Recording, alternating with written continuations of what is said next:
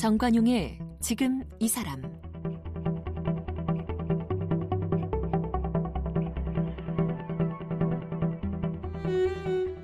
여러분 안녕하십니까? 정관용입니다. 오늘부터 추석 연휴 시작입니다. 그런데 코로나 때문에 분위기가 많이 다르죠. 만남을 자제하는 그런 분위기라 고향 찾는 분들도 부쩍 줄어들고 벌초도 대행으로 시키고 성묘객도 크게 줄어들고 코로나 때문에 어쩔 수 없다 하지만 고향에 계신 부모님, 자녀나 손주들 못 볼 생각에 많이 허전하시겠죠. 그래서 올해 추석은 너나 할 것 없이 이 고향에 대한 향수가 더 짙어질 것만 같은데 그래서요 오늘 특별히 초대했습니다. 이 고향 하면 떠오르는 노래죠. 정지용의 시 향수에 곡을 붙인 향수. 이 노래를 부르신 가수 이동원 씨 오늘 함께 만나겠습니다. 어서 오십시오. 예, 안녕하십니까. 네. 보니까 벌써 50년이더라고요. 노래 부르시기 시작하신 지. 그렇게 됐네요. 70년의 첫 음반 맞죠? 그렇죠. 70년도 후반이니까 예. 세월이 이렇게 갔습니다. 이야, 반세기네요. 요즘은 어디에 계세요? 한동안 지방에 계셨었는데. 처음에 청도라는 그 곳에서 경북 청도 예, 한 10년 정도 살다가 지금은 광주 쪽에 있습니다. 전남 광주? 네. 청도는 어떻게 가시게 됐어요? 그게 언제부터입니까? 그게 올림픽이 아니고 월드컵 축구할 때니까 2002년? 네. 네. 그때 거기 그 청도에 유명한 친구가 제 아는 친구가 있었는데 그 유명한 운문사라고 있죠, 절이. 절, 운문산도 있고 절도 예, 있고. 근데 그 가는 길이 너무 예뻐서 자주 갔었는데 우연히 이제 도시를 벗어나자. 그래 맘먹고 그냥 시골집에서 시작을 하게 된 거죠. 그 턴 어떻게 찾으셨어요? 마땅한 곳이 있었나요? 그 동네 분이 소개를 해주셔갖고 조그만 시골집이었죠. 그 부르신 정주영 씨 향수에 보면 넓은 벌 동쪽 끝으로 이렇게 실개천 휘돌아 나가고 이런 가사가 나오잖아요. 예. 그런 곳입니까? 청도 거기가? 꼭 그렇진 않습니다만 시골이죠. 그냥 시골. 내도 흐르고 네, 그런 데서 익숙해지다 보니까는 이제 도시가 낯설어요. 거기 2002년 이후 그럼 한 10년 거기서 사셨다? 예, 그 이후로도 쭉 시골에 있었으니까. 특별한 일이 있을 때만 그럼 서울로 오시고? 예, 일이 있으면 이제 서울뿐만이 아니고 노래하러 여기저기 댕기죠. 그렇죠. 그런 일이 있을 때만 대부분은 그냥 청도에 기거하시는 거예요? 네. 그 개그맨 전유성 씨도 청도에 오래 살았는데? 저 때문에 이제 오게 됐는데. 그래요? 예, 어느 날 우연히 왔는데 얼굴이 안색이 너무 안 좋아요. 네. 저 몸이 이상하다 그래갖고 알고 보니까 위가 그때 잘못됐더라고요. 그래서 시골로 와야 되겠다. 예. 너 있는데 오면 내가 좀 낫지 않겠니? 그렇게 인연이 돼서 정착하게 됐죠. 그랬군요. 예. 지금은 전유성 씨도 청도를 떠났습니다마는 지금은 남원 쪽에. 예. 우리 이동원 씨는 왜 청도를 떠나셨어요? 살 만큼 살았으니까요. 경상도에 살아봤으니까 또 전라도에도 살아봐야죠. 그래서 전남 광주로? 예. 그 역시 광주의 터를 잡고 근데 광주는 도시잖아요. 시골이 아니라. 근데 지금 광주가 아니고 사실은 그 곡성에 그 옆에 곡성에 뭘 지금 준비하고 있는데 그거 완성될 때까지 뭘 준비하시는데요? 집이죠. 조그만 집. 곡성에다 짓고 계신 거예요? 네. 곡성에는 어떤 연구가 있어요? 또? 제 아는 절친한 후배가 있는데 그 친구가 여러 가지 그런 사업을 하면서 문화 쪽에 관심이 깊어요. 네. 그래서 갤러리도 만들고 도서관도 만들고 병원도 조그맣게 만들고 그래서 좋은 타운을 한번 만들어 보겠다고 그래서 복합 공간 예 네. 얼마나 좋으냐 예. 좋은 사람끼리 어울려 살면 알겠습니다. 완전히 이제 서울은 떠나신 거네요. 이젠 살라고 그러면 억지 살라고 그러면 살겠지만 그러고 싶지 않습니다. 자, 50년 전 가수가 어떻게 되시기 시작했는지 다시 한번 풀어볼까요? 그때 저희가 시작할 때는 청바지와 통기타 시절이었죠. 70년, 69년 그때니까. 69년, 70년, 71년부터 이렇게 시작을 했는데 그때 뭐 통기타 치고 나온 가수들이 많았죠. 김민기. 예, 김민기 시인이 뭐 트윈폴리오. 뭐, 또 뭐 박인희 씨, 뭐 양희은 씨, 그렇죠. 뭐 이렇게 쭉 했는데 서유석 선배님 이렇게 했는데 그 무렵에 저도 시작을 했죠. 명동이라는 데서부터. 예. 그래 뭐 사실은 가수가 되기 위해서 한 건 아니고 자기를 위로하고 싶어서 했다 그럴까요? 자기를 위로? 예. 뭘 그렇게 위로를 받으셔야 됐어요? 우린 참 살면서 상처를 많이 받지 않습니까? 조그만 것부터. 예. 그렇게 시작했는데 하다 보니까 이 길로 오게 됐네요. 근데 그 시절에 지금 생각해보면 노래하시던 분들이 다 거의 저 같은 심정이 아니었나. 그렇죠? 네, 그렇게 생각이 들어요. 그러니까 연배도 거의 비슷비슷하시고. 그렇죠. 뭐, 50년 전후 생이시고. 그렇죠. 50년, 뭐 48년, 47년, 예. 뭐 제 밑에 뭐 저 55년 뭐 이런 시기니까. 이동원 씨가 이제 51년생이시더라고요. 예. 그리고 70년 정도면 딱 한 20살 그 언저리. 그 청춘들이 기타 좀 둘러매고 청바지 입고 어린 청춘들이 모여서 노래 함께 하던 그 분위기죠. 그렇죠. 어찌 보면 그냥 우연히 가수가 됐다? 그렇게 생각이 들어요. 요즘 같은 무슨 오디션이 있었던 것도 아니고. 의도적인 건 분명히 아니었으니까. 네. 그래도 노래 잘한다. 그 소리를 들어야 계속 하는 거 아닙니까? 그래서 조금은 한다 소리 들었죠. 우리 이동원 씨 노래가 조금은이면 나머지도 저희 또 어떡하란 말입니까? 혹시 뭐 부모님이나 저 형제분들 음악성이 좀 있는 집안인가요? 그렇지 않은가요? 그랬던 것 같지는 않고요. 저희 어머님이 노래를 좀 잘하셨던 것 같아요. 어머님은 노래 부르는 걸 많이 듣고 잘하셨어요? 그 뭐 설거지 하실 때 뭐 흥얼흥얼 하시는 거 보면 뭐 봄날은 간다도 하시고 목포의 눈물도 부르시고 이런 거 보면 저 어릴 때 참 잘하시는구나. 그랬군요. 어머니가 좀 노래 좀 하신 것 같아요. 자, 그런데 뭐 우연치 않게 그렇게 가수로 시작을 했으나 동료들 내지는 막 같은 또래였던 뭐 송창식, 윤형주, 뭐 서유석 선배 이런 분들은 일찌감치 유명세를 탔는데 한동안 무명이셨어요, 그죠? 그렇죠. 오랫동안 이제 사실은 제가 제 곡을 갖는다는 생각을 안 하고 그때는 서양 노래를 많이 했었어요. 그러다가 가만히 생각해 보니까 내 노래가 있어야 되겠다. 그러니까 서양 노래, 남의 노래 해봐야가 아무 좋아서 하는 거고. 그렇죠. 그래서 만들게 됐던 게 이별 노래였습니다. 이별 노래가 그게 83년도였죠. 그러니까 가수 시작하시고 거의 10몇 년 동안은 정말 그냥 카페에서 노래 부르시던. 그렇죠. 뭐, 조금 뭐 좋아하시는 분들도 계셨는데 그때는 이제 소녀 취향 노래들 그런 거 할 때니까. 이제 그 10년이 한참 지난 다음에 내 노래가 있어야 되겠다. 그래 시작을 만든 게 이제 이별 노래였습니다. 그 이별 노래는 정호승의 시지 않습니까? 예, 정호승 시인의 시죠. 그 시를 보고 이걸 노래로 만들어야 되겠다라고 딱 결심하신 거예요? 예. 우연히? 예, 우연히 그 어떤 화장품 회사하고 홍보지인가 이렇게 보는데 거기 실려 있더라고요. 떠나는 그대 조금만 뭐 이러면서 정호승.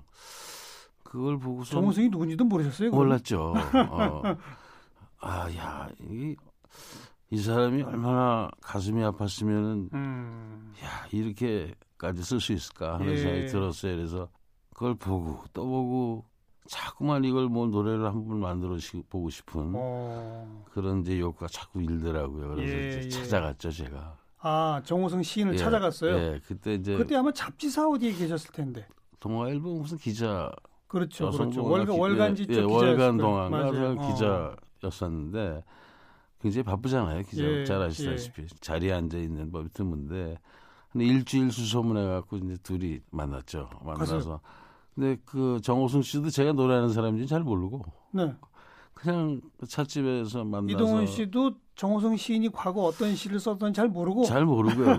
그때 연배는 아마 비슷하실 거예요. 이분이 50년생이에요. 저보다 하나 많은 거예요. 맞아요. 그래서 그게 벌써 83년이니까 오래됐네요. 아유, 예. 이제는 할배가 돼서 이제. 예.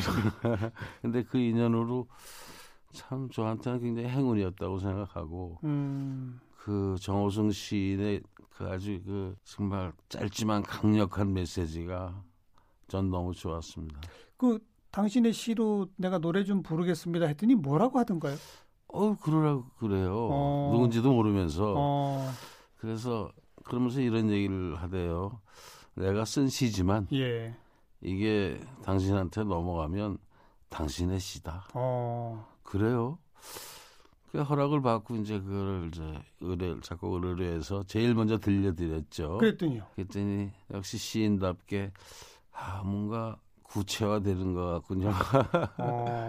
그러던 기억이 벌써 오래됐습니다. 작곡은 누가 했죠? 최종혁 선생님이 하셨죠. 그거는 또 어떻게 또 일부러 찾아가신 거예요? 그때 제가 그 아르바이트 우리 저녁 때 노래하고 그랬는데, 거기에 이제 밴드마스터라고 그러나요? 지휘자였는데. 그러셨구나. 의뢰를 했죠. 이런, 네, 시를 봤는데, 네, 참 절절하다. 예. 이걸 한번 만들어 보세요. 예. 그래갖고는 일주일 만에. 정호승 시인의 시가 그 후로 굉장히 많은 작품이 노래로 만들어졌습니다. 그게 이제 시발점이 된 것 같아요. 그렇죠. 그 첫 출발이죠. 예, 그게. 네. 그 해에 KBS 10대 가수까지 선정되면서. 네. 1절만 잠깐 좀 우리 들어볼까요? 이별 노래. 예, 예.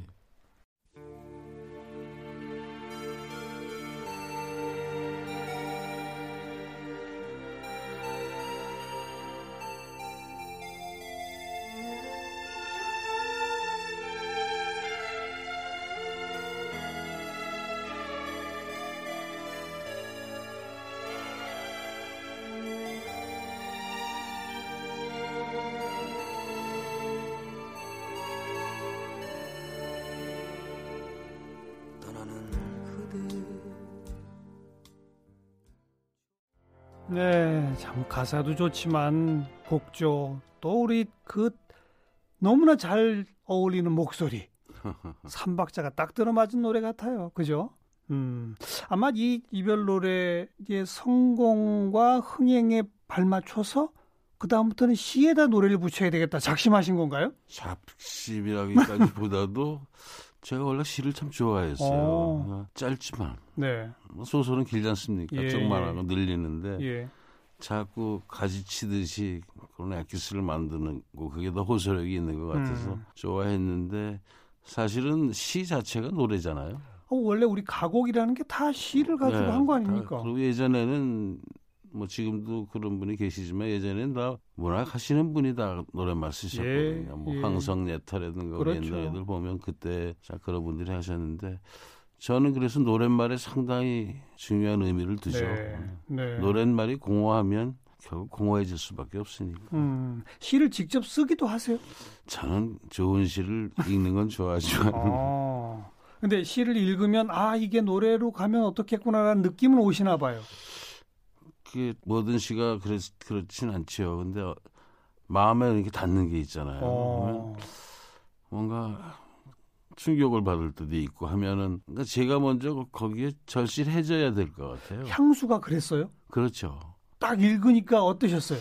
그러니까 저희 그 부모님이 이북분이시거든요. 평양 뭐 이렇게, 예, 사리원 그쪽이신데, 저는 뭐 그야말로 뭐 전쟁통에 났고, 그렇지만 제가 뭐 평양이란데 뭐 아버님 고향을 잘 모르고, 네, 그렇지만 막연한 그런 그리움이 있었던 것 같아요. 그래서 옛날 서울 살 때 이제 시골에들 가서 뭐 부모님한테 인사드리고 식구들 많이 모이고, 꽤 그렇게 부러웠어요. 형제들도 모이고. 우리는 이북서 왔는데 뭐 있나, 고향 갈 데가 없구나. 네, 그러니까 저쪽 저 북쪽 가까운 데 가서 멍하니 쳐다보는 분도 많이 계셨는데, 예, 예, 아마 그런 입장이 안 되신 분은 그런 분들의 마음을 모르겠죠. 잘 모르실 거예요.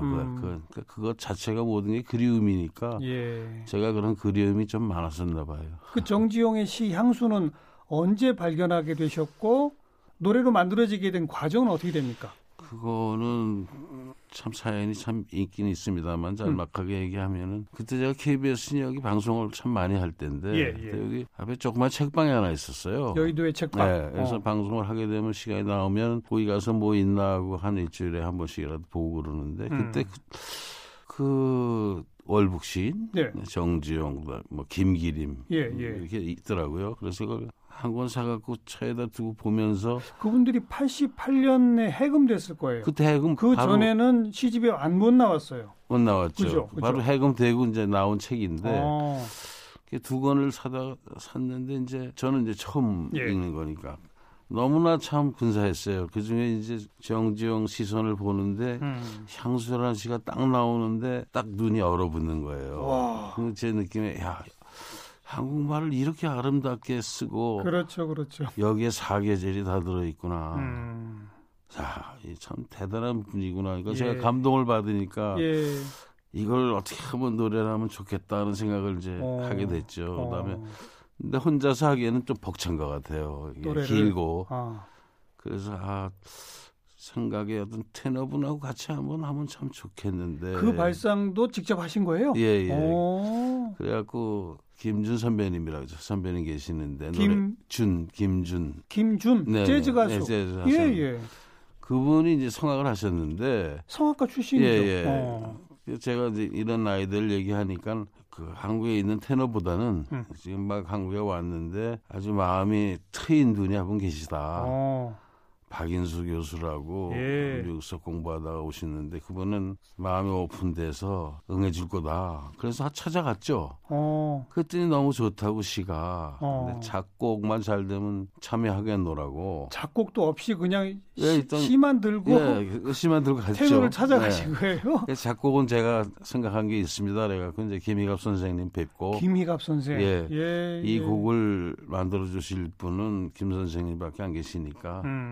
만들어주세요. 목을 맸죠. 그랬더니 뭐 신통치 않게 뭐 너무 길고 뭐 이거 뭐 골치 아프겠다 혼자 하는 것도 아니고 뭐 둘이 한다며 이러면서 거절 비슷하게 하신 걸 매달려서 그 양인 또 부인 되시는 양인자 씨가 또 옆에서 많이 이세어세 해주시고 도와주시고 한 1년 걸렸네요. 1년이나요?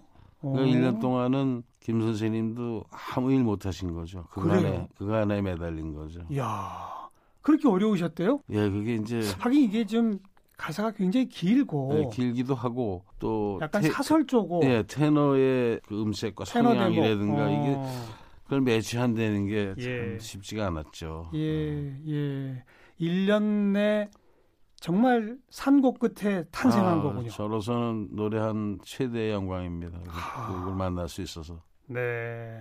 그 처음에 박인수 씨랑 같이 딱 만나가지고 맞춰보셨어요? 그럼요. 그랬더니 처음부터 탁 맞아요? 아주 좋더라고요. 그래서 녹음도 뭐 간단하게 그냥 몇 번씩 하고 끝냈어요. 이야, 그래요.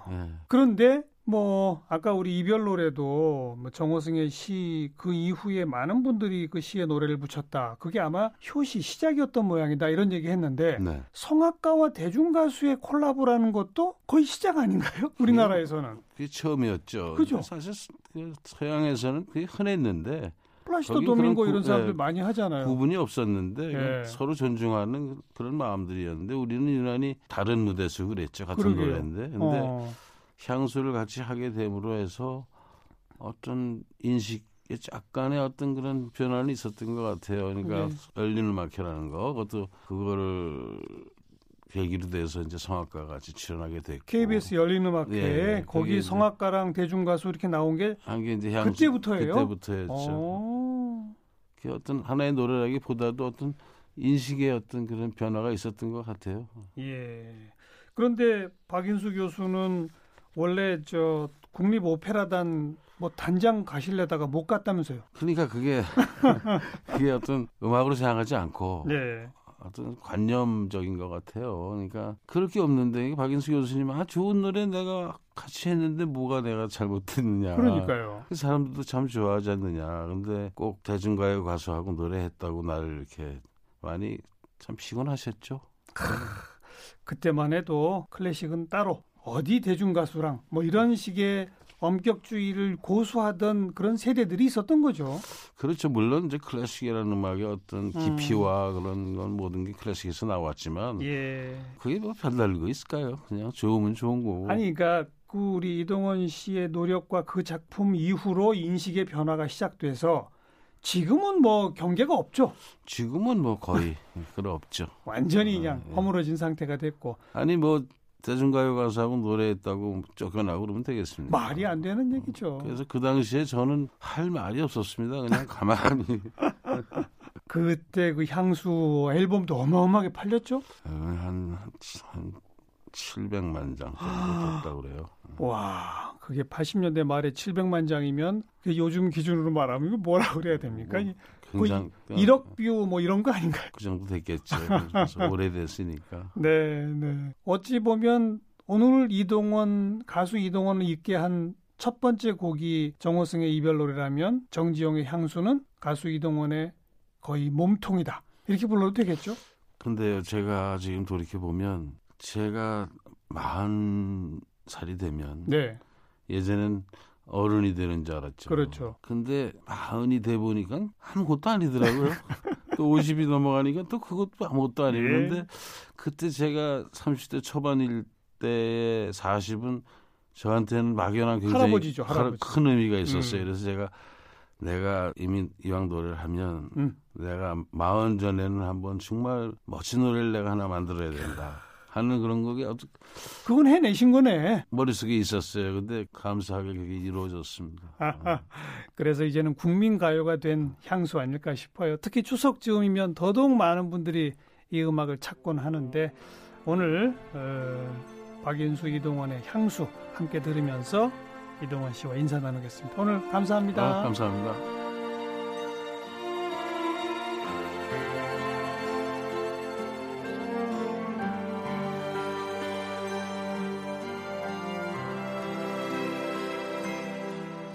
넓은 벌동 쪽 끝으로 옛 이야기 지줄대는 실개천이 휘돌아 나가고 얼룩배기 황소가 해설피 금빛